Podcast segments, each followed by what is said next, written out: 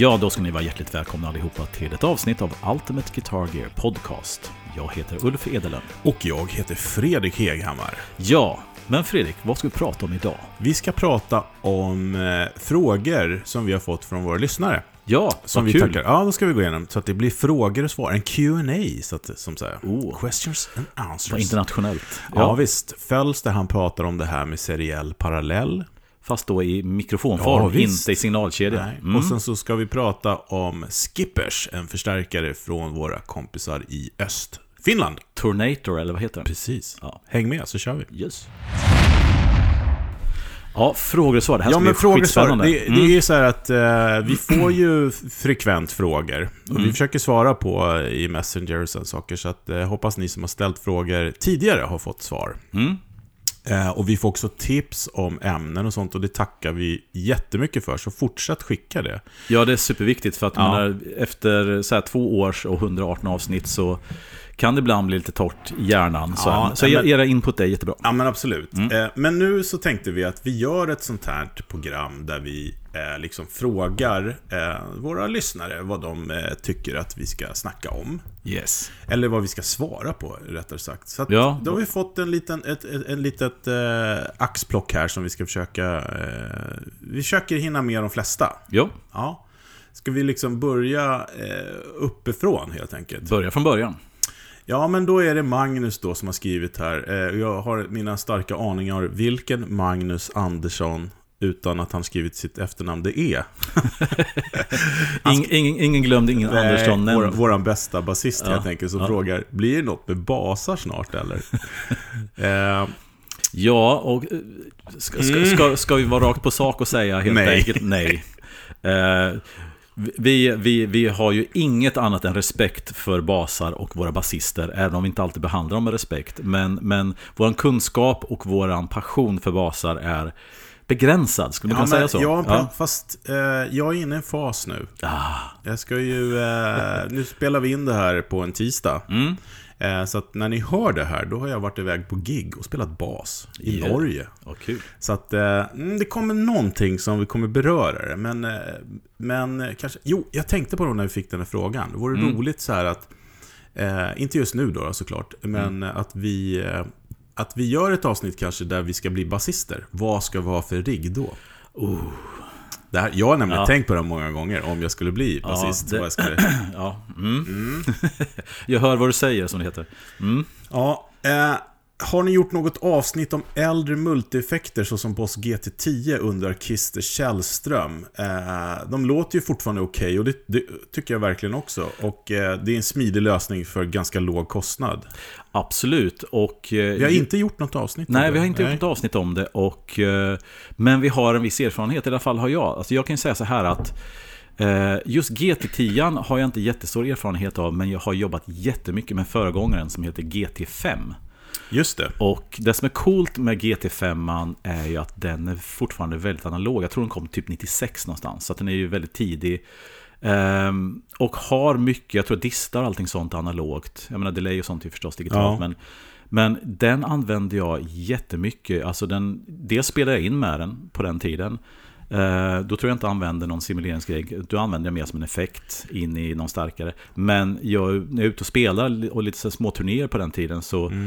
när jag flög till exempel, så var det så otroligt bra att ta med den som en fly. G T fem och Schecter-gitarrer. Ja, faktiskt. Ja. Och, och sen så hade man då en, ja, men du vet, en, någon form av Marshall-topp och fyrahundratolv. Och så körde man in den där och det lät faktiskt riktigt bra. Så att uh, det skulle vi kunna, det är nästan så vi skulle mm. kunna ta ett avsnitt. Ja, men jag tycker faktiskt. det. Vi skulle mm. behöva låna ihop, vi skulle behöva lyssnarnas hjälp då lite grann. För G T fem har ju du kvar.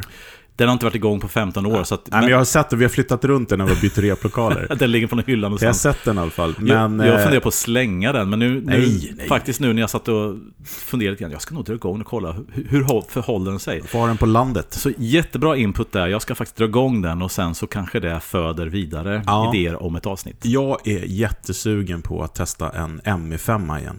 Ja, så den kommer jag ihåg att jag tyckte om. För M I fem, det är väl samma era, nittiotal någonstans, vad hör man va? Ja, och jag har haft en, jag har nämnt det tidigare, men jag har haft en sån här magisk gitarrupplevelse, så topp tio gitarrupplevelse, mm. när jag såg Pontus Norgren spela eh, covers med Isaksson på sång. De sjöng, alltså de spelade eh, Whitesnake covers på en eh, sylta i Stockholm. Oh.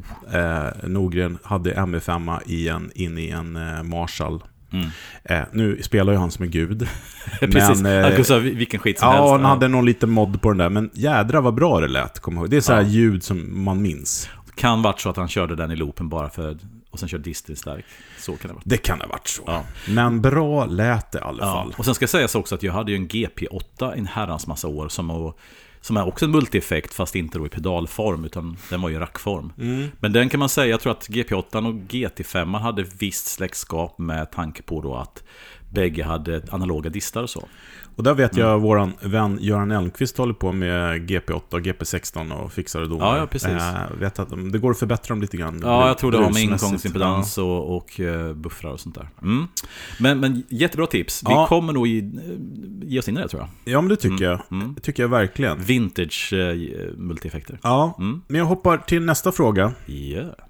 Det här eh, Cecil Folkesson, det är din gamla polare, ja, eller visst är. Malmö, Cecil. Eller ja, men kul. Malmö. Malmö. Malmö rules. Ja, precis. Eh, ja, men han säger så här, när tror ni att vi får se första relikbehandlade möbelgitarren? Alltså till exempel den första drop-top, Andersson med löntopp, Bora Bora Blue som har en heavy relic från fabriken. Ja, och då undrar jag, har vi inte redan börjat se det? För jag menar, Tom Anderson var väl en av de sista bastionerna som vägrade göra relic, men de gör ju det nu. Ja, de gör ju det nu. Ja. Men jag har nog inte sett det på, alltså när han beskriver Bora Bora Blue. Ja, ja, då är så, det. Så, så, jag ser verkligen den här tubular ding, quilt, ding. Tubul, ja, men tubular quilt som man kan ja. liksom drunkna i. Ja. Ja, nej, men alltså jag jag tycker ju att det har ju varit någon, någon sån här grej att just de här, vad ska man säga, möbelgitarrerna, de är extrema djupa liksom quilttoppar och allting sånt har man ju inte velat relikera för att man förstör det. Men jag personligen tycker att de är ju så mycket möbler så de behöver förstöras. Men man skulle vilja, ja, jag vet inte om jag håller med där faktiskt. Jag Nej, upp, så här, hade jag haft en eh, Bora Bora Blue mm. Tom Andersson med så här, då hade jag nog blivit ledsen för en ding. Ja. Alltså det hade jag faktiskt blivit. Jag, jag tror det är lite beroende också på vad det är för typ av eh, köpgrupp. Så köper du en mm.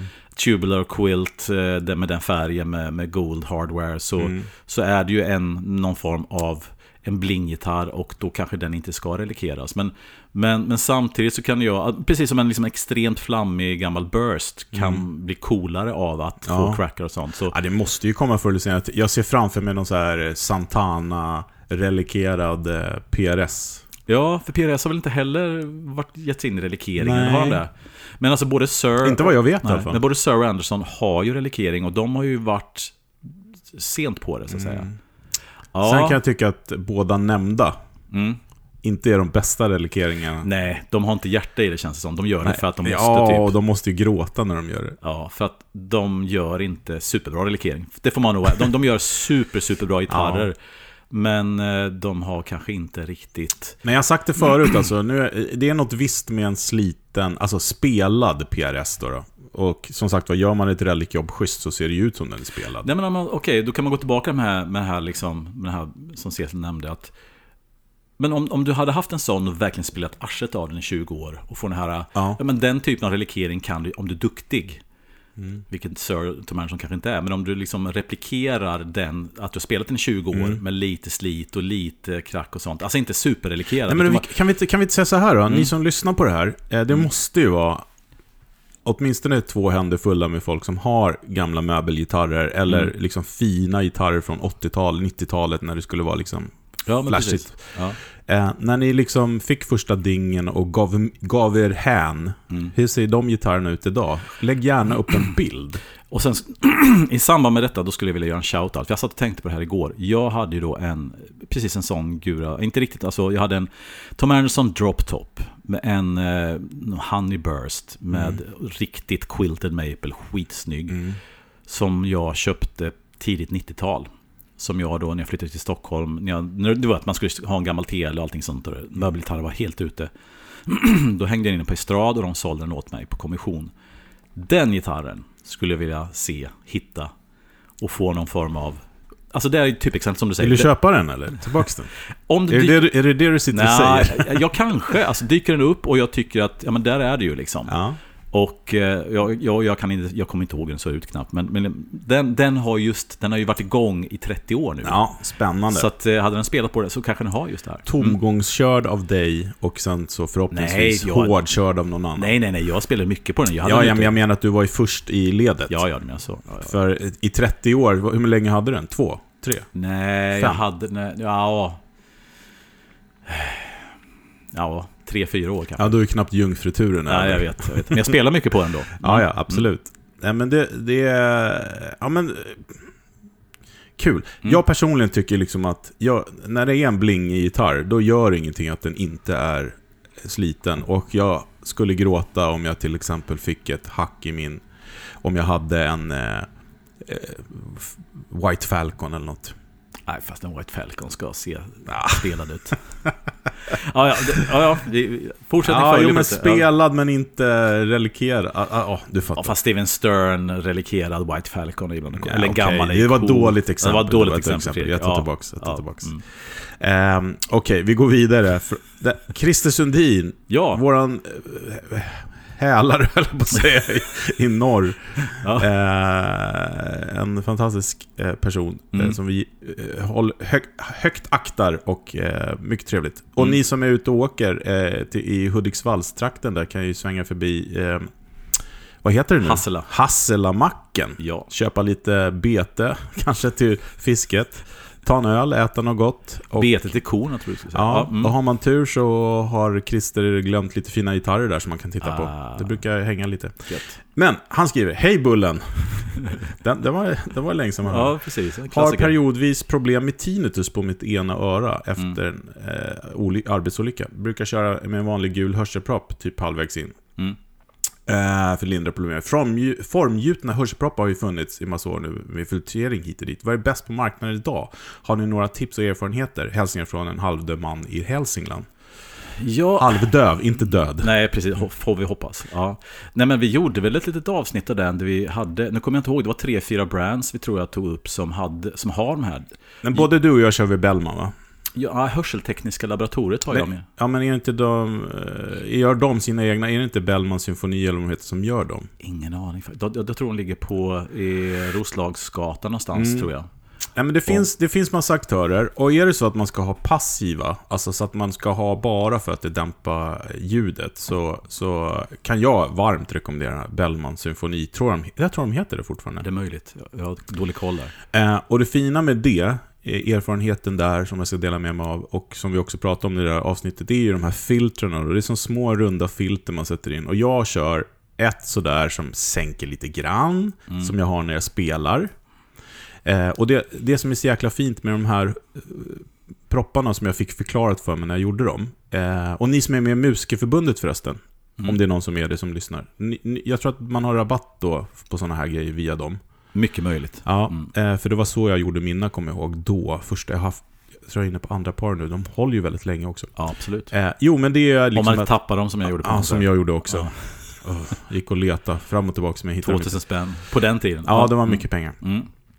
Men de följer ju hörselgången då. Även då hålet som görs in. Alltså först så gjuter det ju självklart att den här själva proppen följer liksom örats gång. Mm. Men också hålet i den här proppen där ljudet släpps igenom. Mm. Som man då filtrerar genom att sätta man filtrar. Är också yeah. då efter hörselgången. Vilket gör att när man använder vanliga proppar, sådana här granar eller som är gula för att vara extrem, mm. så, så blir det liksom som en basfälla. Det är därför det blir så här bullrigt och mullrigt. Det sker mest toppen och mellanristet, ja. Exakt. Mm. Men de här liksom släpper igenom alla frekvenser. Så att min upplevelse är att det känns som att man bara sänker. Ja. Och sen så är det precis som man spelar med tinnuator som jag sagt innan. Eh, alltså sätt in dem direkt när man kommer. Mm. Så att de inte sätter in dem efter man har soundcheckat. För då tycker man allt låter tråkigt. Eller som jag alltid brukar göra. Att oj, nu blir det starkt, nu sätter jag i dem. Och sen blir det ett helt annat ljud. Ja, det går inte. Ja.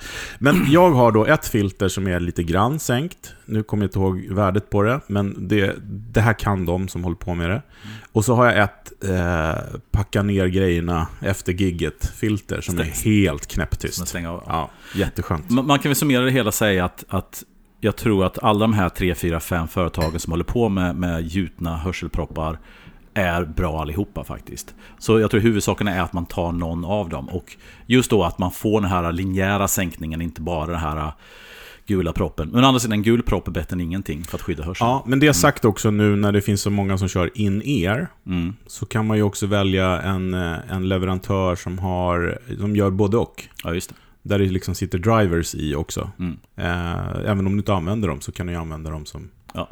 Eh, lite dyrt kanske att inte använda dem som, som ja, ja. hörlurar. Men, ja. men, eh, nej, men jag kan varmt rekommendera det till alla. Mm. Eh, men vi, vi la upp tre, fyra tillverkare. Jag kommer inte ihåg vad det avsnittet hette. Det hette nog Tinnitus någonting, va? Elefanten i rummet tror jag hette. Ja, det kanske det var. Så att, för Christer, gå tillbaka lite grann i vår feed så finns det, vi gjorde lite länkar och sånt till olika tillverkare där. Mm. Mm. Precis. Eh, jag vet att det var en, en utav de tillverkare som hörde av sig också. Tackade så mycket att, för att det var ju, det här är ju ett stort problem liksom som man, ja. Ja. Be- better safe than sorry, som ja. man säger. Bättre än papperstusen ingen alls, kan man säga. Mm. eh, Ja, precis. Ska vi gå vidare? Ja, shoot. eh, Det här är ju en eh, det här är en riktigt bra fråga som eh, Lille Fridolf har skickat in. Just det. Det är så här roligt, bullen i Lille Fridolf. Det känns som eh, sommarlovsmorgon här nu, ja, lite ja, ja. Ja, man blir barn igen, ja. eh, Den stora frågan, mm. hur motiverar ni era inköp hemma? Det där är jätteintressant och en, en otroligt viktig fråga. Jag kan säga så här, om jag börjar själv så är det så här att vi, jag har ett eget gitarrkonto som är frikopplat från husets ekonomi. Vilket innebär att jag belastar inte ett gemensamt konto eller okej, okay, du köpte skor förra månaden, då får jag köpa en gitarr eller någonting sånt, utan jag har alla pengar som går in och ut när det gäller mitt gitarrspelande går från ett speciellt konto som då min respektive inte har någon insyn eller kontroll över egentligen. Och med det sagt är det så här att det fungerar åt bägge hållen. Jag belastar inte, jag, när jag ska köpa någonting så belastar inte ekonomi, eller så husekonomin. Men å andra sidan, går något åt skogen där så tar jag pengar från det här kontot för att fylla på när diskmaskinen gått sönder eller någonting sånt. Så är det. Så jag tror att för min del så har det fungerat väldigt bra med att ha ett frikopplat konto som jag får göra vad jag vill med, men under ansvar som sagt. Mm. Mm. Ja, men jag, jag har en liknande situation. Jag har ända sedan jag var, började spela när jag var femton år, för det var nämligen, jag kanske har nämnt där innan, jag höll på väldigt mycket med moppar och motorcyklar och sådana mm. saker. Mm. Så att eh, mellan när jag var tretton och femton och när jag sålde alla dem så fick jag ett litet startkapital. Eh, och sen så är det ju så att jag utöver att spela eh, gitarr som är därför anledningen, the reason for the season så att säga. Mm. Så har jag varit väldigt nyfiken och köpt och sålt väldigt mycket och hade perioder där jag liksom ja men köpte grejer som jag tyckte var billigt för att och sålde för marknadsvärde.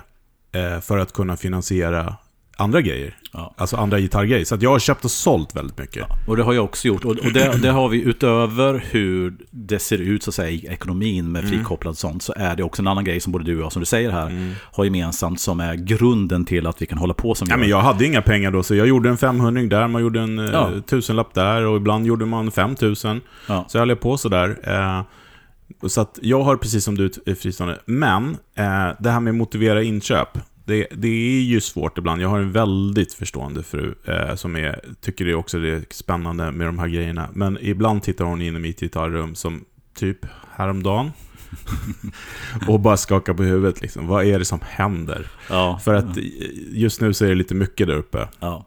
eh, Och en annan grej som jag också blir nästan retad över, det är när jag köper caser. Då säger hon, ska du ut på turné?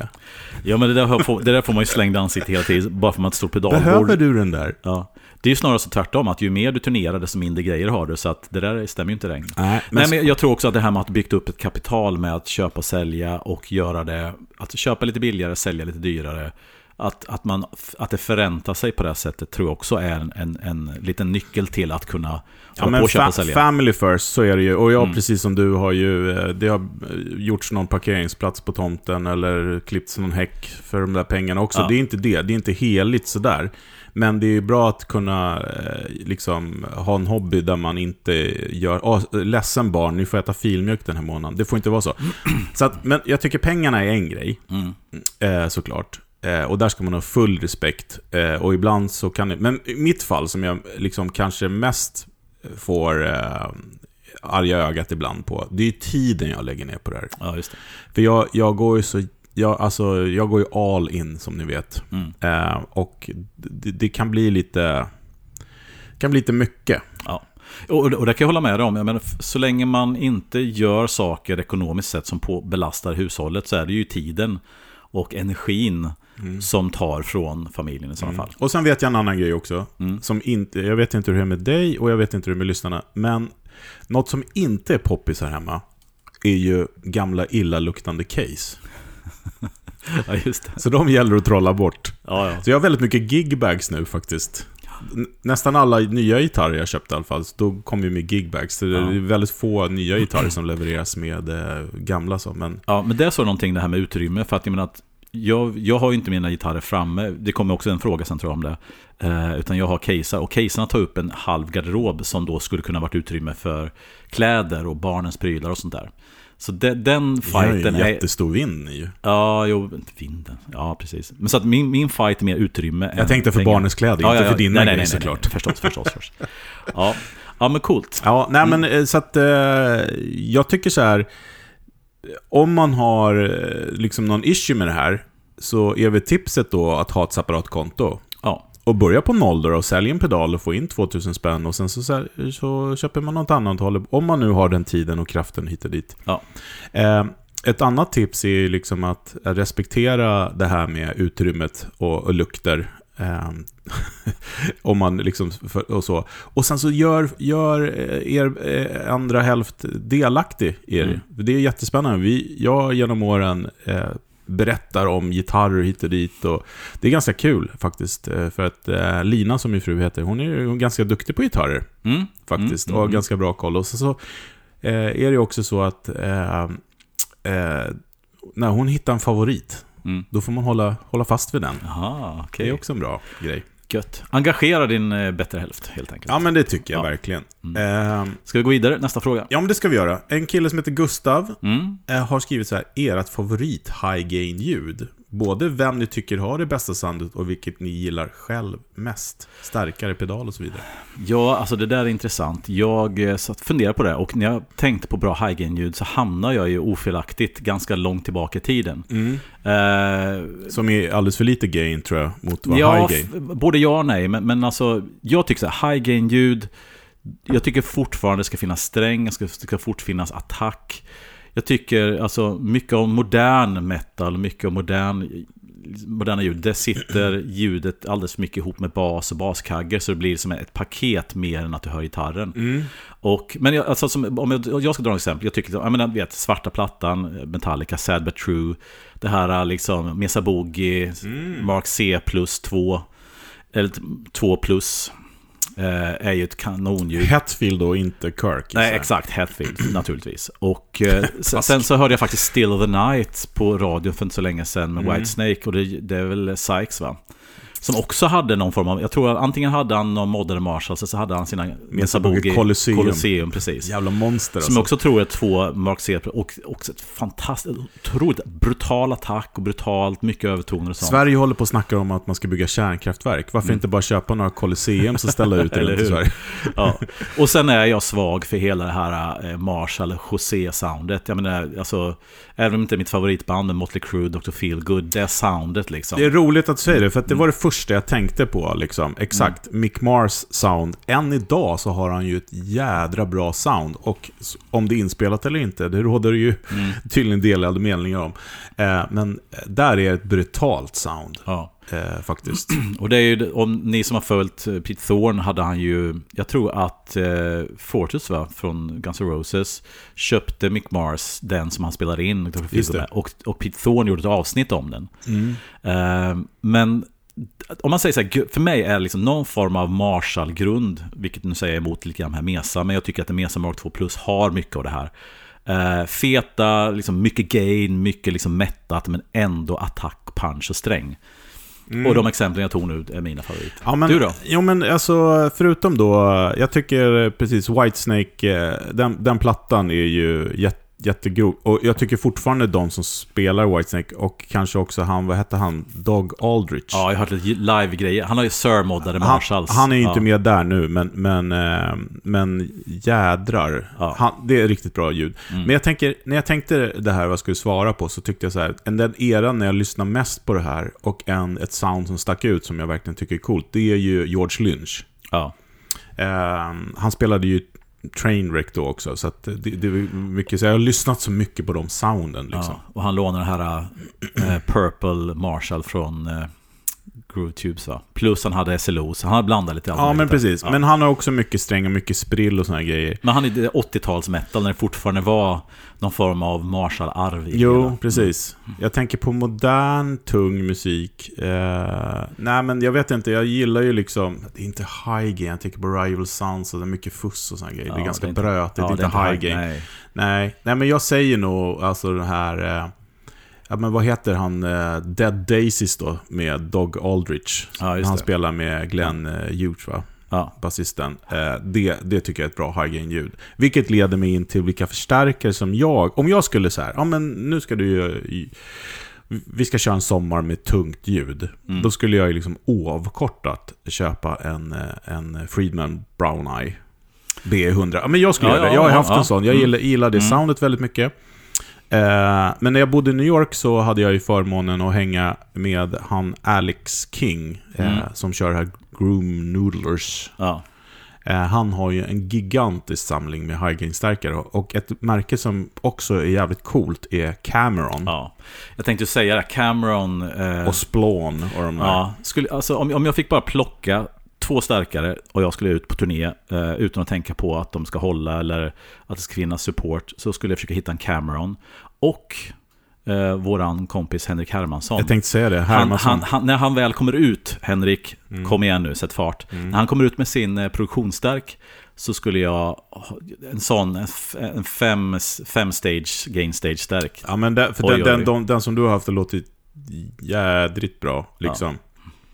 Jag, att... jag hade ju också en sån eh, Metroplex. Men så Boogie såklart. Men, men eh, jag skulle välja en B hundra, just för att den sitter så jäkla bra. Den är liksom färdigproducerad och låter mm. Och skulle jag kunna hitta en Boogie Mark två C plus, så hade jag den åkt ut på. Jag får snacka med jag får snacka. Bogner också såklart, ja. Alltså det finns så mycket bra. Men ja. pedal skulle mm. jag eh, oavkortat också köpat en E V H eh, M X R E V H ja. Heter den, va? Ja. Vet, visst heter den? Jag tror det heter E V H, ja, precis. Ja. Ja, ja. Den är ju riktigt, riktigt bra. Jag ja. tycker inte B E-pedalen var lika rolig faktiskt. Ja, den är lite för, lite för rund kanske. Ja. Ja. Låter det bil utanför, men det ja. får du göra. De kör, nu, nu kör de och superbanor. Vi bjuder på det. Ja. Eh, men, ah, fan, nu blev man lite sugen, men... Ja. High gain. Det är Folkesson också har vi. Ja, Folkesson. Kummerle. Ja, ja, alltså det finns så mycket ja, härligt ja, men äh, ja jävla jag har jag har ingen sån här just nu. Nej. Ja, jag jag har ju Du har ju. Jag jag har ju jag har paxat också Henriks första produktionsstärk. Så än en gång, Henrik, sätt fart nu så att jag får tag i den här förstärkaren. Mm. Yes, ska vi vidare? Ja, ehm precis. Eh, har ni satt ihop partcasters? Vad och varför? Tack för en grym show, säger Alexander Radsby, eller Radsby som är en gammal kollega till mig, som också har en jättebra eh, YouTube-kanal, ska jag säga. Mm-hmm. eh, Sök på Alexan- Alex Radsby, Radsby. Så eh, han gör en bra YouTube-kanal om gitarrer på engelska. Mm.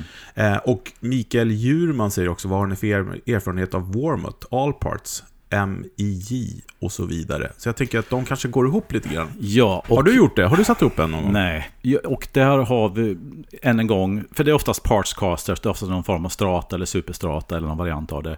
Och jag har ju ett komplicerat förhållande till strator, så att mm. jag har inte gjort det faktiskt. Jag har varit nära några gånger och funderat på det, nosat på det, men jag har inte riktigt gjort det. Eh, generellt sett, de gitarrerna som är ihopsatta av Warmoth-delar eh, har ju varit fantastiska. Mm. Och sen är de ju bra ihopsatta. Jag menar, jag vet att Arne satte ihop lite Warmoth-delar och gjorde lite grejer och sånt, men när någon som är duktig sätter ihop kvalitetsgrejer som till exempel Warmoth, så blir det ju bättre, som regel bättre nästan det produktionsgrejerna som finns. Ja, jag har ganska bra erfarenhet. Eh, nittiotal, tidigt nittiotal satt jag upp mycket partcasters, måste jag säga. Eh, och Warmoth var ju en, en, en stor del av det. Uh, för det var ju liksom det bästa man kunde få tag på då, lite grann så. Det var uh, väl fortfarande lite grann ja, så. Ja, ja, ja, absolut. Det var, mm. inte, var inte så jag menar. Jag menar bara att liksom utbudet då var inte lika stort Nej. som nu. Nej. Uh, jag har väldigt bra uh, erfarenheter. Och på den tiden var det just att uh, man hade inte råd att köpa de här dyra. Vilket är en sanning med modifikation, för att oftast blir en partcasters ganska dyra också, för ja, man vill ju ha det bästa och hit och ja, dit. Ja, ja, ja. Men en av mina huvudgitarrer som jag spelade på, som jag har spelat mest live på, ska man säga, mm. är ju en partcaster. Min röda Just superstrata det. med mm. upp- och nervänt fenderhuvud, eh, Warmoth hals, Floyd, eh, och så sitter det sån här Simo Duncan Livewire nio volt, eh, arton volts aktiva. Oh. Uh. Så man kan blanda med passiva. Så jag har passiva ryser. Uh, ja, men precis. Och sen så är det en... en vad heter de då? E S P-kropp, tror jag. Mm-hmm. De gjorde delar också. Man kunde köpa det på Soundside. Ja, det är möjligt. Heter den E S P? Ja, jag tror det. Ja. Nej, men så att... Uh, mycket bra uh, erfarenheter av det. Och framförallt, om man ska köpa en begagnad partcaster, så är det ju väldigt mycket för pengarna. För att det är ju lite grann som att eh, specialbeställa en bil. Mm. Man får aldrig igen pengarna. Nej, verkligen inte. Eh, och det är lite trist. Så att liksom en, någon som har lagt ner femton tusen spänn på att sätta upp en partcaster, mm. eh, så säljs den kanske för fem sen. Ja, det är ju så. Eh, och och det, det, är liksom, det är dagens tips, kan man hitta bra gitarrer. Men som du säger, det måste vara bra ihopsatt också. Mm. Eh, jag har ju faktiskt en partsgitarr till som jag har nu, som är ett V. Just det. Precision, tror jag de heter. Precision eh, Guitar eller någonting. Mm. Eh, riktigt, riktigt bra delar. Mm. Men då måste det ju vara wizard för att sätta ihop dem, för att eh, det är ju limmat, inte bara skruvat. Nej, exakt. Måste, och ja. eh, vad jag förstått av det bygget, så var det väl ingenting som var, det var inte plug and play, utan man var tvungen att vara gitarrbyggare helt enkelt för att ja. få ihop den. Ja. Men det, det, den sitter ihop och är jävligt grym. Ja, coolt. Så att... Eh, ja, men goda erfarenheter, som sagt var. Mm. Eh, och där är ju, det finns ju en uppsjö, som sagt var. Om, om vi har då Warmoth som är lite mer high-end-sidan, så har vi det här Eden, tror jag de heter, från mm. eh, England, som kostar typ ingenting. Mm. Mm. Eh, ja, nu gör det med, med E U och sådär, men... Nej, men det, alltså, vi, om man är lite tinkerer, om man vill pyssla och pilla lite grann, så är det faktiskt... Alltså, det finns ju hur mycket grejer som helst. Och sådär, att sätta ihop. Och jag har aldrig varit den där liksom pysslaren, så därför kanske det har blivit så att jag inte riktigt har gjort det. Mm. Mm. Du, jag går vidare. Ja, gör det. Eh, vi har en fråga från Anders Bjärfalk. Ja. Eller han har pizzat in med fyra frågor. Oj. Jag ska slå ihop en fråga. Ja. För att han, han säger, jag snor en fråga från George Schmidt. Nu fick ja. vi säga George Schmidt också. Oh. Eh, skulle du hellre ta en, en bra gitarr eh, och en dålig förstärkare, eller en dålig gitarr tar om bra förstärkare till en spelning? Ja, och, och vi berörde lite grann det i det avsnittet som då förra veckan, va? Ja, mm. jag skulle ju ta en shitty gitarr, alltså en, en, en ja, men som är spelbar, såklart. Ja, för det där är, alltså, för att generellt sett så, är, så låter det bättre med en dålig gitarr med bra förstärkare, tvärtom. Mm. Men på ett gig, om du har en gitarr som är lite halvt kass och som då inte klarar liksom temperatur och fuktighet och sånt, och du har världens bästa förstärkare och gitarren inte stämmer eller liksom ballar mm. ur. Så att live, då skulle jag nog försöka hyfsa siffrorna lite grann. Fortfarande ha bäst, bättre stärk än gitarr, men den, ja. gitarren måste vara solid. Den måste ja, men, vara... ja, men den måste vara spelbar. Ja. Ja. Men, men den, jag slår ihop den med... Mm. Egentligen, nej, det är inte slå ihop. Men vi, vi svarar så, för att vi, ja. vi tycker ju lite lika där. Mm. Eh, jo, men då är det så här, eh, Sam Santana, eller I am Sam, Sam Santana, tror han kallar sig. Mm. En ung gitarrist eh, som jag träffade på Guitar Camp bland annat. Mm. Om, jag, om, jag, om det är rätt, om det är den personen, men jag ja, tror det. Ja. Ska man ha en förstärkare och flera olika högtalarlådor, eller en högtalarlåda och flera olika förstärkare? Jättebra fråga, tycker jag. Ja, jag tycker att, och det har jag liksom med liksom bitter erfarenhet kommit fram till, att högtalarlådan gör otroligt mycket, egentligen mer än vad förstärkare gör. Och, och typ grejen är ju liksom, alltså, mm. nu är det grader i himlen eller helvetet, ja. men som typexemplet då liksom att, att alla säger att Hiwatt låter så speciellt. Det låter inte alls likt som Marshall. Marshall och Hiwatt låter väldigt olika, fast de egentligen under huven ser likadana ut. Och då är det så här att kör du då en Hiwatt i en gammal Marshall-låda, mm. så låter den nästan exakt likadant som en Plexi. Men kör du en Hiwatt i en Fane-låda, då har du liksom Hiwatt-soundet. Så att jag hävdar att till exempel Hiwatt-soundet är minst lika mer Fane-soundet än vad det är Hiwatt-soundet. Och där har du liksom vad jag vill komma åt. Att kör du en topp med olika lådor, allt, alltså en öppen en tolva till en stängd fyra tolva, en massa olika element, mm. så kan du få totalt olika ljud.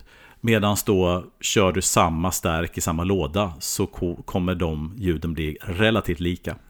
Hävdar jag. Ja, jag, jag, ja. Och, och jag håller med dig, eh, absolut. Men samtidigt jag hör, jag hör så här, vad du, hör vad du säger, kan du säga nu? Ja. Nej, men jag, jag håller med dig. Och det finns ju den här killen som gör de här testerna också. Så att om du ska spela in hålla på, eh, om du ska ha den för att spela in, då kanske jag hellre skulle välja flera olika förstärkare. Mm. För att när man närmickar en högtalare så är det faktiskt mycket mindre skillnad än vad man tror. Och det finns det vetenskapliga tester på, så att säga. Mm. Nej, men alltså spelar man in, då är det liksom, då ska man hitta den perfekta kombinationen av en förstärkare och en högtalare. Ja. Men om man säger generellt sett... Mm. Men om du till exempel så här... Ja, jag har en Fender Basement-topp, jag har en Fender Twin-topp. Alltså, då, då kommer ju... Då kommer det inte låta så stor skillnad. Men om, om du har en... en Fender, en Marshall, en Vox till exempel, då mm. kommer ju liksom toppförstärkan låta mer skillnad än högtalaren.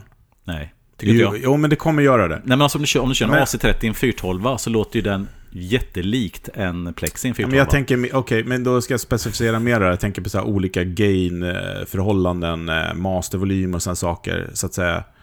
Om jag har en high gain förstärkare och en en super clean, så är det kommer ju... Jo jo, men då då, då har du liksom då, ja. har du, då slänger du in då slänger du in distorsion med massa olika övertoner och allting sånt. Ja, precis. Men om förstärkaren är samma karaktär så kommer ju högtalaren göra större skillnad, fast då kommer det inte göra det heller. Ja, jag, jag jag tycker i alla fall att högtalaren gör större skillnad än olika stärkare. Det är min högst personliga åsikt. Mm. Mm. Ja. Mm. Mm. Mm.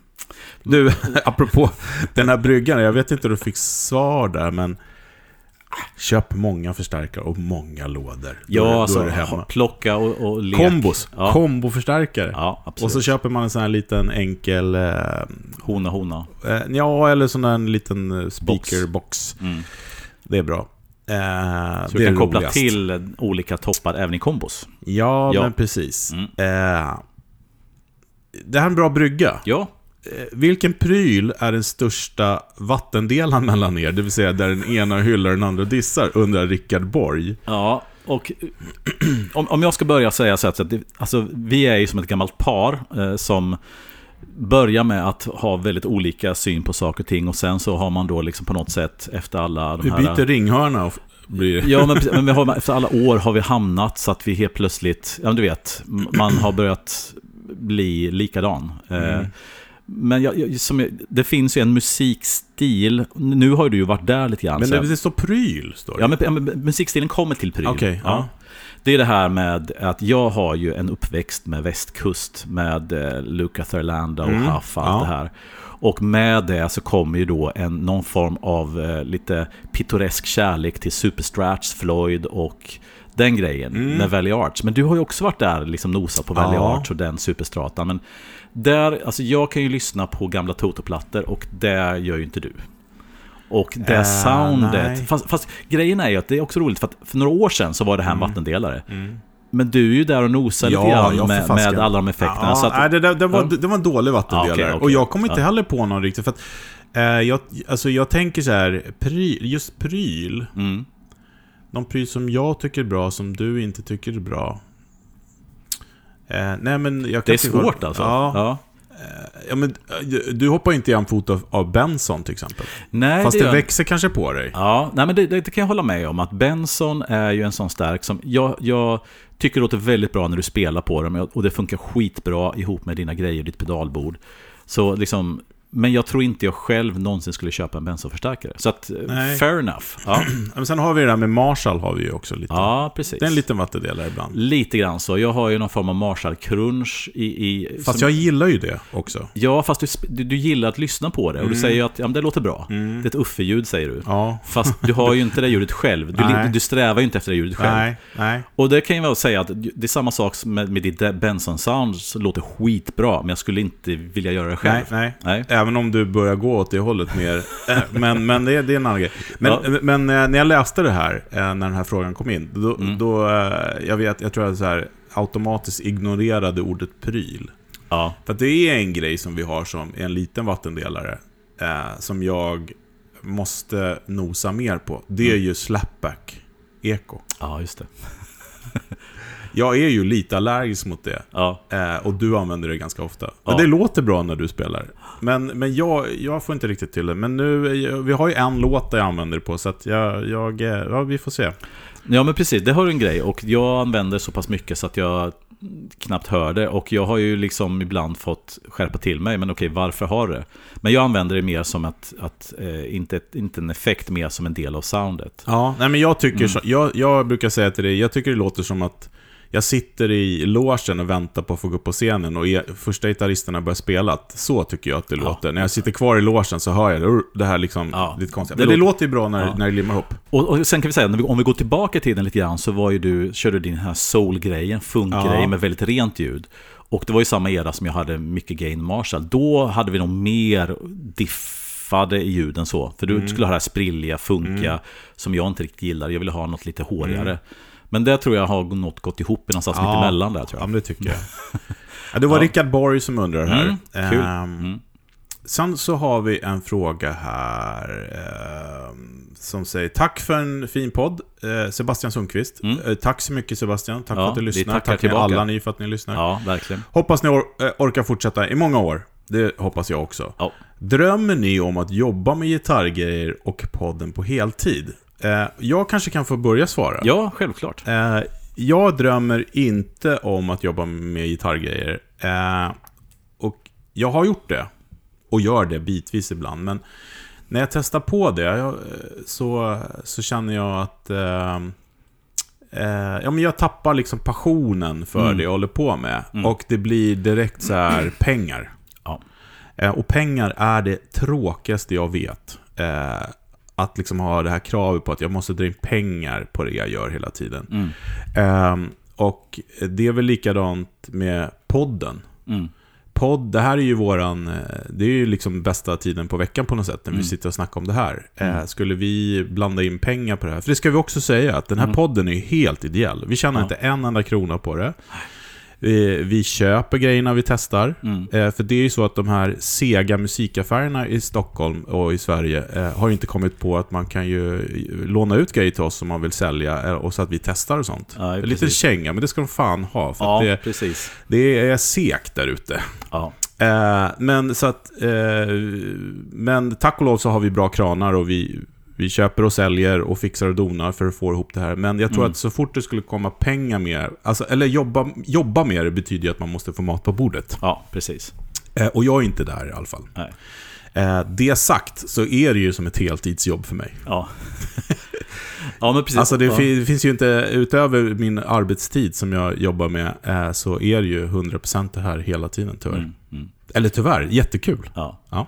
Nej, men jag håller med dig, och jag menar, hela idén med podden och orsaken till att vi fortsätter är just att det finns en glädje och att det är engagemang som inte är ekonomiskt drivet. Ja.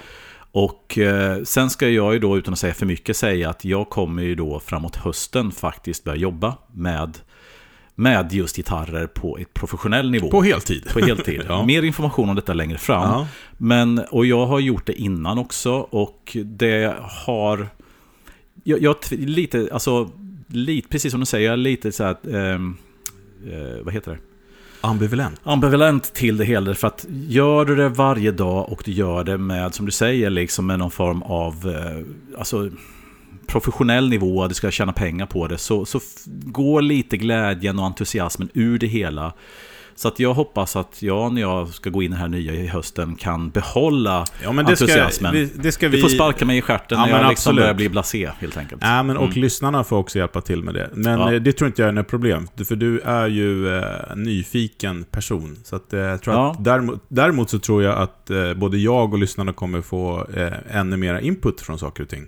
Ja, så att stay tuned om detta, helt enkelt. Yes. Eh, ska vi hinna med några till? Ja. Eh, Det var någon som frågade om gamla planket här. eh, Kansas Boy eh, Att vi skulle göra ett avsnitt om ja, gamla trådar och ja, sånt. Ja, men vi får mm. titta på det. Mm. Det, det är ju både heaven and hell, så att säga. Ja, det, det var my- mycket gott och mycket rörigt runt det hela. Ja, ja.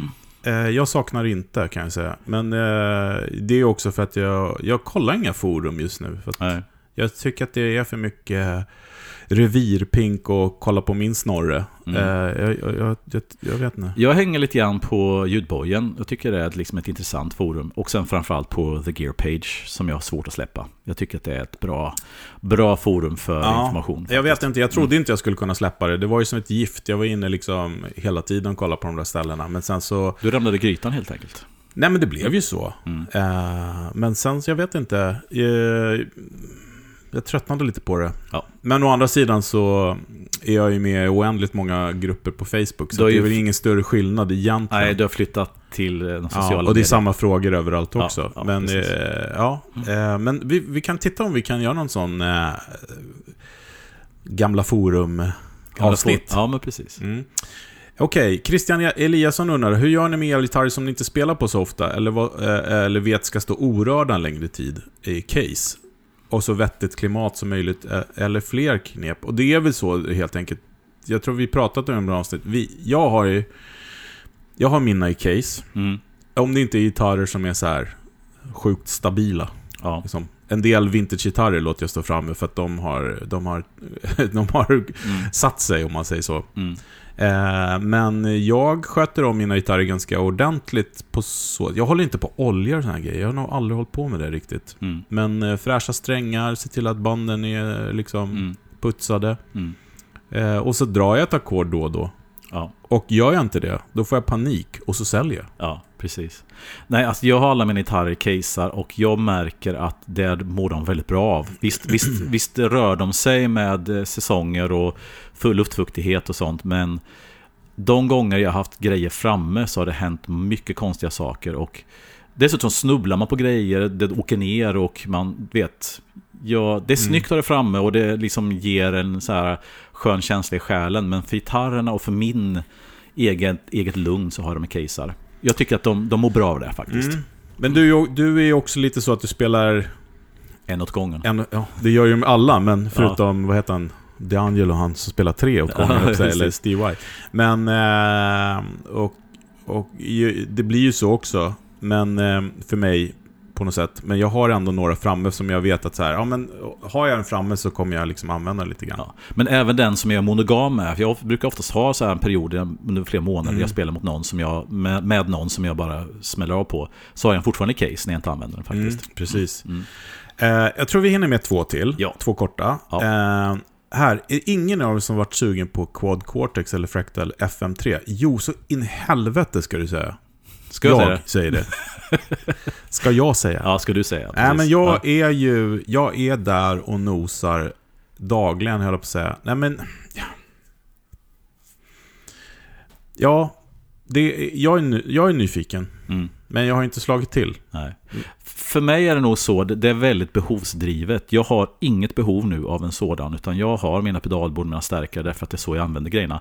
Men som jag sa innan, att jag G T fem använder jag jättemycket och jag har använt two-notes-grejer, jag har använt mycket prylar när jag haft behov av att spela in. Så skulle jag sitta hemma och göra låtar och göra demos eller ge mig ja, ut och spela in någonstans, då skulle jag köpa en Quad Cortex på tre sekunder. Ja, men fast när det... behovet har ju inte jag. Nej, precis. Men mm. när jag går upp och tittar på golvet där uppe så står det massa pedalbord och det står massa singelpedaler som gör grejer väldigt, väldigt bra. Mm. Och då tänker jag så här, ja, när trampade jag på den där pedalen sist?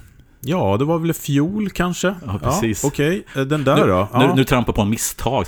Exakt, nej men alltså det är ju så det här med effekter framförallt. Mm. Eh, starkare kommer jag, det ska väldigt mycket till. Det är av, om man ska åka ut på världsturné och det kommer inte ske på de senaste, närmsta åren. Närmsta åren. Mm. Eh, men, men just det här, alltså om jag får ha med min, min grundpedal, automatonen, nu fick vi se det också. Ja. Så skulle jag nästan kunna tänka mig att jag skulle kunna ha ja, någon fuss också vill jag ha förstås mm. men, men effekterna mm. och jag ska titta på det för att, men samtidigt tycker jag det är så kul med allt annat ju. Mm. men, men jag, jag, det är någonting som ligger och gnager där så att, ja, ja det ska vi titta på ja. eh, okej okay. nu slutar vi. Det här sista frågan nu då. Vi har några till, men, men vi får göra så helt enkelt. Um, har ni någon ny eller upcoming gitarrist som ni vill tipsa om? Utöver, jag skulle vilja ta en fråga till också utöver den. Ja. Jag, om jag börjar då ska jag säga ja. att jag säger Marcus King. Han ja, men är... det, var ju, det var det jag skulle säga ja, också. Ja, förlåt. Nej, men det är lugnt. Nej, men jag, jag håller med. Det var det första jag tänkte på. Eh, och det kanske betyder att vi måste ut och lyssna på mer gitarrister. För det Absolut. finns ju hur många. Ja. Men eh, hon Madison också tycker jag är ju grym. Alltså mm. Cunningham, vad heter hon? Ja. Sen såg jag ett avsnitt lite kort med Tim Pierce där han hade bjudit in en ung kille som är ute och spelar mycket med eh, Jackson Brown nu. Som, som eh, verkar hur cool som helst. Han kan inte vara mer än trettio till trettiofem, som vi tycker är ungt då förstås. Ja. Men som jag inte hört talas om, som ändå verkar, jag kommer inte ihåg vad han heter. Vi ska, vi ska namedroppa honom lite grann längre fram här. Ja. Som jag kände, det här är en kille som, men han är liksom mer session, liksom sideman snubbe liksom. Medan Marcus King är mer artist kanske så.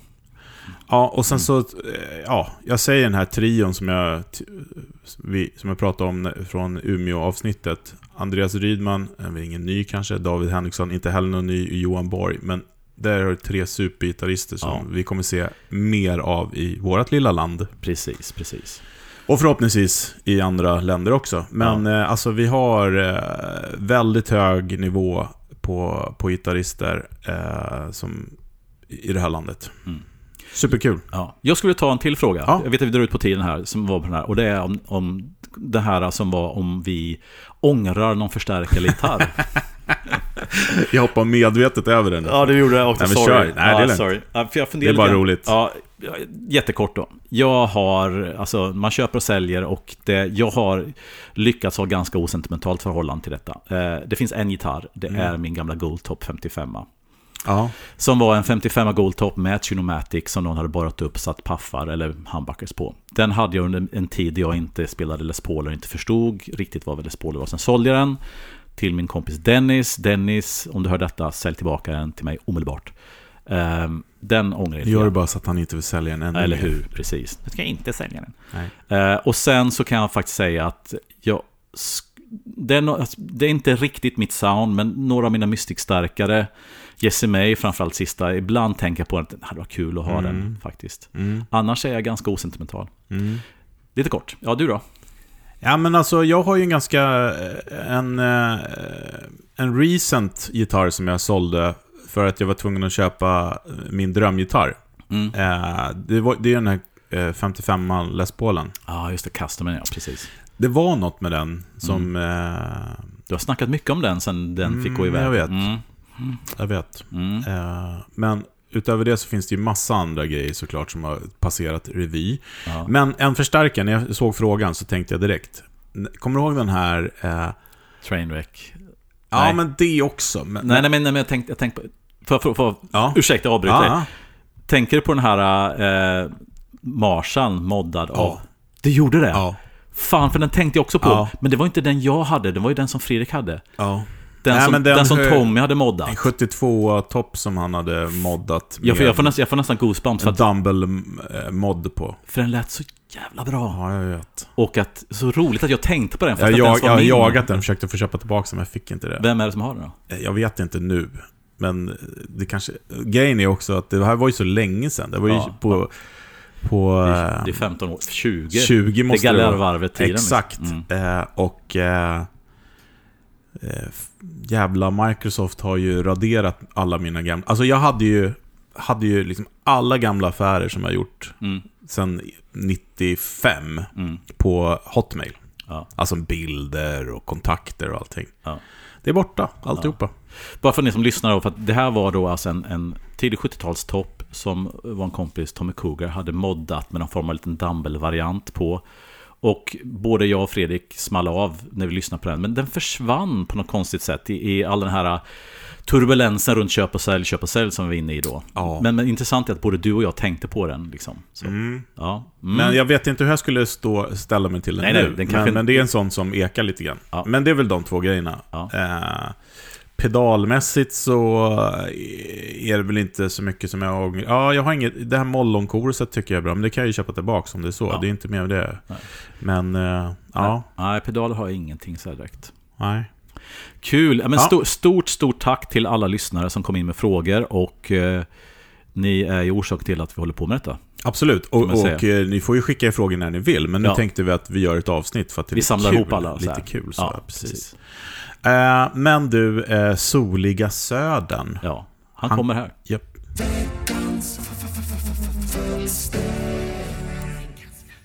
Så det här ja. Då kör vi. Eh, där, veckans avsnitt har jag döpt till serie eller parallell. Och nu tänker säkert Uffe att vi ska snacka om en av hans hjärtebarn till ämnen. Parallellmixer, så effekter som ligger parallellt och så vidare. Men nej, tyvärr. Vi ska snacka om mickar. Eh, och jag har touchat vid det här ämnet en t- tidigare gång. Men jag har lite nya erfarenheter på ämnet, så därför så, så går vi lite på djupet den här veckan. Serie eller parallellt när det gäller mickar är hur de är kopplade när fler än en mick används. Eh, oftast är mickarna då kopplade parallellt, så är det en tele, en strata, Les Paul och så vidare. Upplevelsen är då att när man slår på två mickar samtidigt så låter det som att båda mickarna kommer på helt enkelt. Alltså de ligger, de ligger bredvid varandra, de två sounden, de ligger ihop men bredvid varandra. Skulle de kopplas i serie istället så matar de två mickarna signaler på varandra och man får en starkare signal ut från gitarren. Jag kom i kontakt med det här när dels hade jag en Telecaster med det här ikopplat. Jag hade också kompisar som hade det här. Fender hade, hade en era där när de jobbade med den här S ett-switchen. Som jag hade en kompis som hade en tele eh, där S ett-switchen aktiverade då eh, hals och mitt i serie. Och jag, min Telecaster hade en fyrvägs-switch istället. Den hade också ett av de fyra lägena var då att eh, hals och mitt hamnade i serie. En ganska vanlig mod på Telecasters. Eh, och det här fjärde läget då såldes in som att det skulle vara mer som en humbucker. Då en humbucker just är två stycken single coils skulle man kunna säga i serie. Och jag älskar ju mittenläget på en Telecaster, det soundet. Men jag älskar inte det soundet i serie, upptäckte jag. I serie, när man kopplar mickar i serie, då får man mer output. Man får lite mindre topdock och lite mer upplevd mid i alla fall. Det kan vara så att den midden upplevs starkare för att toppen försvinner lite. Eller så blir det starkare mid. Det är upplevelsen i alla fall. Eh, och för mig så blev det helt fel på mittlägessoundet. Jag fattade inte riktigt vad man skulle ha det till. För mig i alla fall. Eh, ny insikt dock. Eh, lyssnare Christer, som har eh, nämnts många gånger tidigare, eh, lät mig låna hans eh, Springer Firehawk. Vad är en Springer Firehawk? Eh, Mikael, ja hur man nu säger i Frankrike. Mikael Springer, eh, man säger säkert inte Springer heller, skitsamma. Fransk gitarrbyggare med Springer Guitars eh, som har väldigt många spännande modeller. Och just den här Firehawken då är hans take på en Firebird. All right, det kan man fatta på namnet. Eh, men för att inte då Gibson ska köra totalt korståg på honom så är huvudet lite annorlunda och kroppen har fått sig en liten så här diskret Iceman-twist. Ni får gå in på hemsidan och spana så ser ni vad jag menar. Eh, Christers Firebird, eller Christers Firebird kan jag säga, Christers Firehawk eh, drar åt Firebird sju-hållet.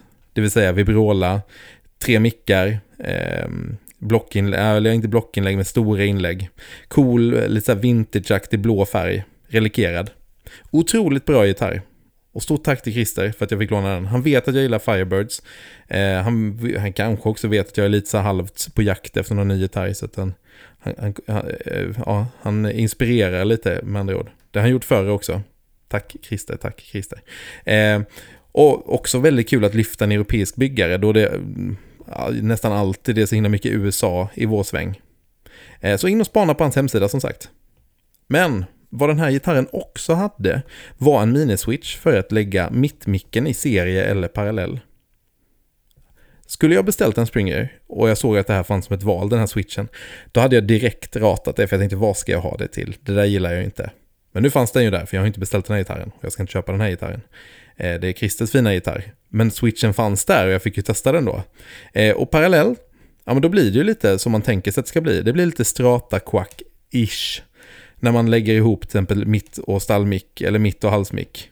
Som väntat. Men i serie då? På den här gitarren blev det ju asbra. På rena, äh, rena ljud så blev det kanske inte... Ah, nja, det, det kan vi skippa.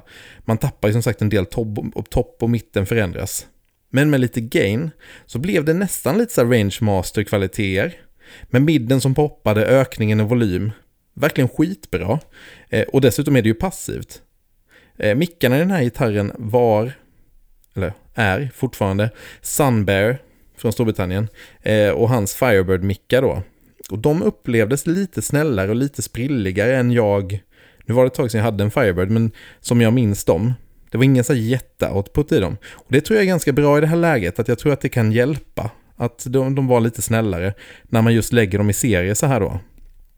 Eh, dessutom, om man då ska jämföra med Telecasten, så var min upplevelse på det här området. Mickarna sitter ju ganska nära varandra. Och det kanske också gör att det, att det funkar bättre. Om man tänker till exempel i en humbucker, så sitter ju de två spolarna jättenära varandra. Kanske att det blir konstigt när man kör två mickar i serie som sitter så långt ifrån varandra som på en Telecaster. Ja, jag vet inte, det är så himla många parametrar som skiljer den här upplevelsen mot min tele. Men ja, det, häftig grej att ha den här lilla boosten som en passiv switch på gitarren, måste jag säga. Jag blir så himla glad av det. Ehm, så jag ska inte räkna bort den här typen av kopplingar framöver, för att det, det, i vissa lägen kanske det kan vara någonting för mig. Till exempel i det här läget. Och på tal om det här ämnet, en annan sak som jag skulle vilja testa som jag aldrig gjort är ju då en humbucker.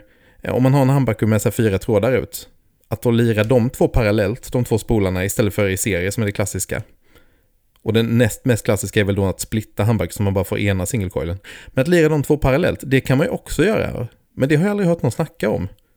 Men teoretiskt då så blir det lite lägre output och lite öppnare. Det låter ju jättespännande. Aldrig testat det. Är någon av er som har testat det kanske? Ni får jättegärna berätta om det. Fredrik Huffe, har ni testat en humbucker kopplat parallellt? Med sig själv då så att säga, inte med en annan mick. Och utöver det, vad har ni, Fredrik Huffe och lyssnare, för erfarenheter av just att koppla mickar i serie? Kan det, kan det bli bra? Uppenbarligen kunde du det. Och, och vad glad jag blev av det. Ja, vi kan väl höras på sociala medier. Vi finns ju på Facebook, Instagram, Podme. Nej, Podme finns vi absolut inte på. Vad heter det vi är? Podbean finns vi på. Podme något annat skit. Där finns vi inte. Eh, ja, så hörs vi nästa vecka. YouTube finns vi också på. Ja, tack Fredrik Fölster. Jag blir jätteglad när jag hör det. Serie parallell, nu kan jag snacka om mixar och sånt. Nej, utan det var mikrofonen. Mm. Um, och jag känner så här... Couldn't care less. Nej, jag vet, nej, det var elakt. Men mm. nej, jag har provat det där. Och jag har ingen gitarr som eh, har sådär eh, Coldney traditional eller någonting. Men jag vet mm. inte, det aldrig gått igång på det. Nej. Jag kan säga, den här nämnda Tom Anderson-guran tidigare ja. nittiotalet som jag hade hade då, så du kunde koppla serier parallellt. Då hade jag en humbucker och två single-coil. Och det använde ganska mycket. Jag, tror, jag är inte säker på att den hade coil-split. Jag tror jag ser parallellkoppling. Men eh, en grej som jag funderar på det hela liksom att, ungefär så här, jag tänkte som dig att det bryr mig inte om. Men sen kommer jag på att det är faktiskt så att Brian May har ju sin mm. den här gitarren, den Red Special, som där, och ett sound som han väldigt ofta använder är just då att koppla lead-micken och mittenmicken mm. seriellt. Då blir det som att det är en humbucker. De sitter lite längre ifrån. Och det som förut sa att kopplar du liksom halsmicken och leadmicken mm. seriellt så blir det lite för långt ifrån. Ja. Men tar du mittmicken och, och, och leadmicken så får du ett ganska coolt humbucker-liknande sound utan att få den här förmiddiga grejen. Så det, alltså hade jag haft en tremickad gura så skulle jag gärna vilja haft någon förmåga att koppla. Jag vill, för jag, vill, jag tycker inte om, jag har gått ifrån det här med en humbucker i leadläge. Jag tycker det, mm. det blir för stor skillnad mellan den och de andra gitarrerna, eller mickarna. Men däremot kunna använda mittmicken och hals, eller leadmicken, två sincoles seriellt för att få åt det hållet. Ja. Det är och, någonting som jag skulle och, göra. Och vill man inte kompromissa på något sätt så kan man köpa en sån Simodankan Hyperswitch. Ja, precis. Eh, nej men eh, mm. jag har testat, Erik Nordin gjorde på några, bland annat den där ljusblå, har jag för mig hade någon sån här konstig switch man hade massa olika, alltså man kunde både dra upp och ner och åt sidan ah, på. Just det, sån sexläges ja, eller precis. Ännu mer. Ja, precis. Och den hade en del intressanta ljud. Som en växelspak. Men liksom. Grejen är så att för, för min del eh, att när jag säger couldn't care less, det är, det är inte så. Alltså, låter det bra så låter det bra. Men jag tenderar att hamna på de här klassiska lägena. Så därför har jag ingen gitarr som har de här lägena. Men när jag tänker tillbaka nu, en gitarr som också tror har det här. Var, var det inte någon av de här Duesenberg-gitarrerna som vi testade som hade det här att man kunde... Ja, ja precis. Som lät väldigt bra. Ja. jag kommer inte ihåg exakt vad den gjorde, men den hade någon liknande prylar, absolut. Mm. Nej, men alltså hittar man sitt sound med det, det är väl kör, kör så det ryker. Jag själv har inte så mycket erfarenhet, så jag har testat kanske lite för kort liksom, men en mm. en en tele då som har en, alltså fyrvägs-switch liksom med den här funktionen är väl kanon, men hade jag en Hade jag en fyrvägs-switch på en tele så hade jag kanske hellre gjort att det fjärde läget tog bort tonkontrollen eller någonting sånt. Alltså, förstår jag menar? Ja, för att, ja, men precis. På en tele tycker jag inte... Men däremot på en Strata som ibland har en... Jag älskar ju Strata lead-mickar, men den har ju ibland ett liksom, lite svagt ljud. Men mm. den kan ha en push-pull... Alltså ha en vanlig treläges-switch på en Strata och sen har du kanske en push-pull på en av tonrattarna där du då gör då... När du har den i lead-läget så kopplar det in liksom mittemicken seriellt. Det är nog en mod som jag skulle kunna tycka skulle vara intressant. För att mm. kunna få det här, feta till lite mer utsignal, lite mer punch. Mm. Liksom. Inte punch kanske, men mer utsignal i ett läge där man behöver det. Liksom. Mm. Det skulle kunna ha, tänka mig att ha seriellt som en mod faktiskt. Ja, mm.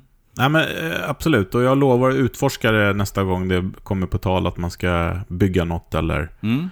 Eller så, för det måste ju testas. Ja, helt enkelt. Det är klart. Mm. Ja, men det... Vad är era lys- lyssnarnas erfarenheter? Ja. Dela med er. Ja. Tycker ni om att göra miljarder switchar eller utnyttja det här med parallellt och seriellt, så hör av er. Yes. Jo, du, veckan... vi ska simma över pärlen. Ja, till veckans pryl. Mm. Veckans pryl. Ja, Skippers Amps.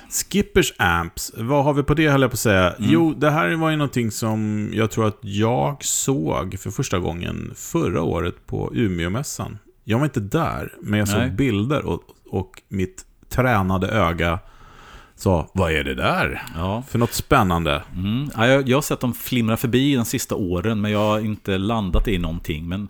Ja, ska det vara kul att höra. Ja, men vi såg ju där uppe på mässan. Eh, Matti då som bygger, eh, otroligt trevlig herre. Eh, det stod bredvid Voronsaku, heter de va? Gitarrerna. Mm. Och han hade även en sån eh, som spelade på. Han är vänsterhänt. Eh, konstaterade när jag skulle, ja men kan inte bara få testa stärken lite kort så här. Mm.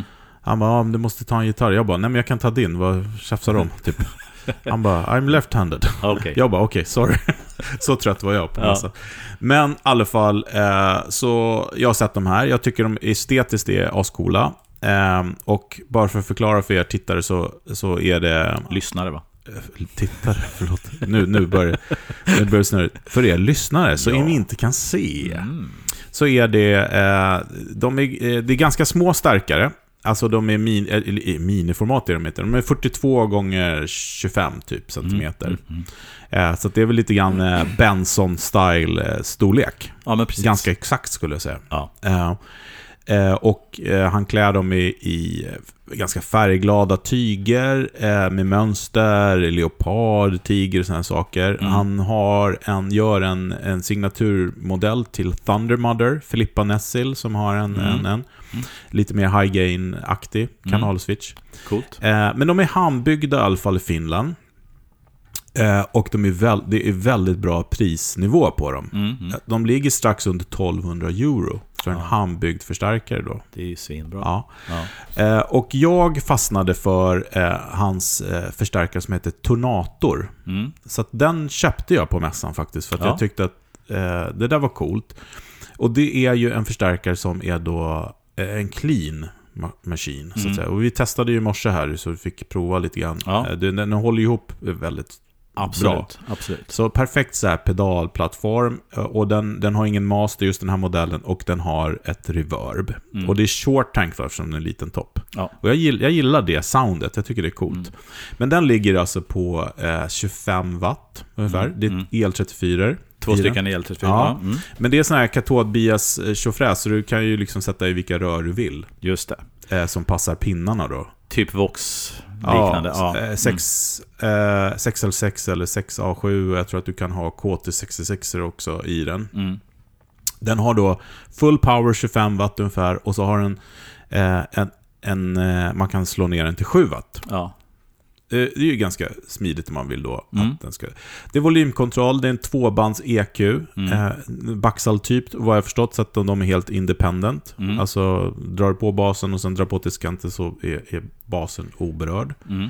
Eh, eh, all good, eh, tolv A X sju och ett, ett då tolv V D sju då, gissa för reverbet mm. eh, i, i den helt enkelt. Eh, men det som den också kommer med är ganska smart. Om du drar ut högtalarkabeln mm. så har den en last. Ah, okej, okay. Så du kan använda en finspelning. Du kan använda en finspelning och mm. inte nog med att den har last, utan den har också en balanserad eh, ut. Aha, men högtalarfilter ja, på. Ah, med okay. tonkontroller. Alltså en mm. enkel passiv då eh, filterkontroll med, med som du kan justera ljudet. Mm. Mm. Jag har, inte, jag har inte testat det själv, och vi kommer inte göra ljudklipp på det heller, för att jag eh, tycker inte att det gör riktigt rättvisa. Men det funkar väldigt bra det där, mm. har, har jag sett på klipp. Jag har inte hunnit prova riktigt själv. Nej. Den här, det finns också då, eftersom då du kan göra silent recording med den då, så att, så, så att säga utan högtalare, mm. så kan du också eh, ha den en, en, två högtalarutgångar där ena är minus tre decibel. Så det är en attenuator också. Ja, just det. Så att det knockar ner halva ja, effekten i princip. Ja, precis. Coolt.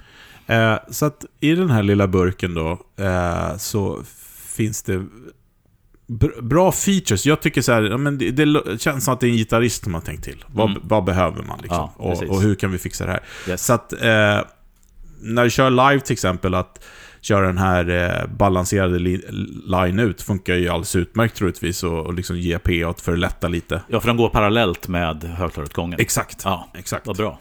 Så att du kan ju välja, men så fort du drar ut högtalaren så blir ju högtalaren ja, alltså då, ja, då har den en last. Ja, det är ju väldigt smart faktiskt. Ja. Eh, och jag tycker väl att den ja men den, den, den har ett bra clean, alltså kött och potatis sound. Ja. I, inte ill, dåligt menat alls, utan den har precis det där som man vill ha för att bygga med pedaler. Ja. Förstår du vad jag menar? Och det som jag sa innan vi testade, att jag tyckte den lät väldigt väldigt likt dina Benson-stärkare, eh, även om de kanske har något lite annat extra, men det var samma. Ja, de är lite härad, mer tweediga ja. än den här, men ja. jag, jag tycker också det jag gick igång på, jag gillar rena förstärkare med E L trettiofyra. Mm, mm. Det, det är någonting visst med de rören tycker ja. jag, i en ren förstärkare eh, som, som är, är härligt. Ja. Eh, det låter lite sop här utanför, det är ju typiskt. Är det städgatan nu här utanför? Nej, det, ska inte, det är det inte. Nej, nej. Det är... Men de verkar vara här ändå. eh, nej men alltså så Tornator, som sagt var, han har flera olika modeller. Mm, mm. Eh, och de ligger runt här i prisnivå, alltså runt tolvhundra euro.